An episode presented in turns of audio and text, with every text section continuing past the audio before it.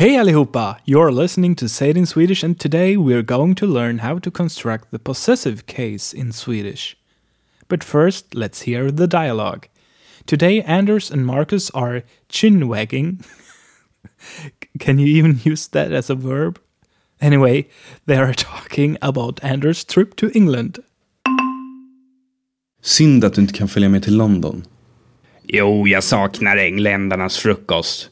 Den är mycket godare än svenskarnas. Fläsk, korv, äggröra, bönor och rostat bröd. Det måste jag testa. Har du någon ryggsäck jag kan låna? Ja, det är min systers ryggsäck som hon fick av sin schweiziska ex-pojkvän.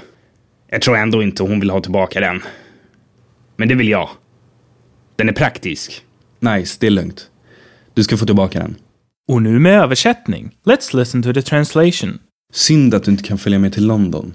Too bad that you cannot go with me to London. Jo, jag saknar engländarnas frukost. Den är mycket godare än svenskarnas.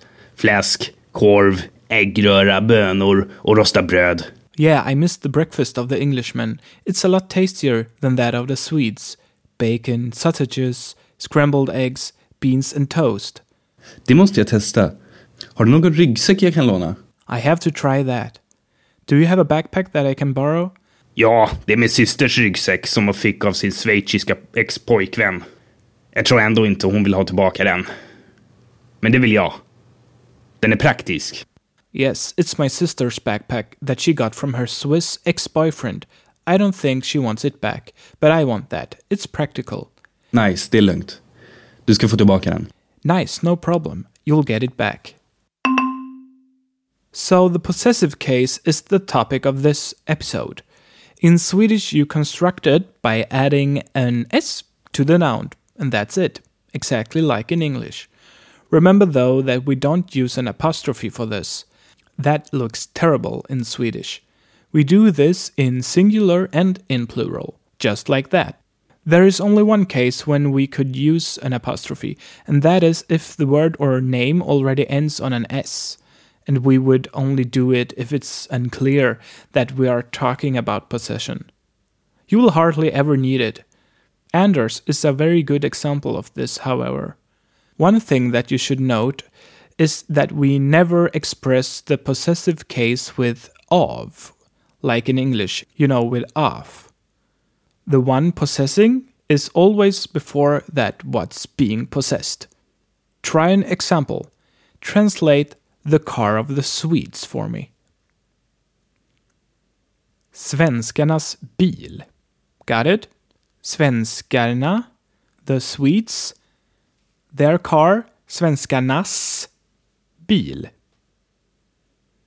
You'll find other nationalities and the Swedes on the site to learn what we call them in Swedish.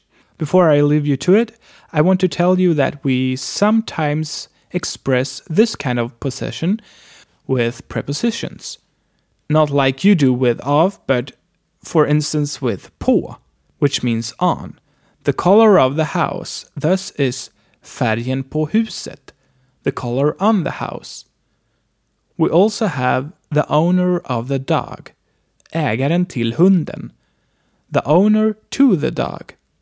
This form is really logical constructed for instance, we talk about something that is on something instead of saying that it belongs to it.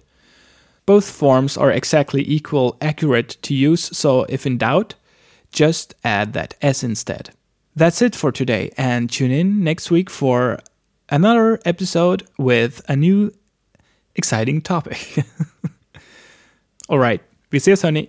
Remember to stop by sayitinswedish.com for additional interactive material for this lesson, videos, and more awesome resources for learning Swedish, and become a part of the Say Swedish community.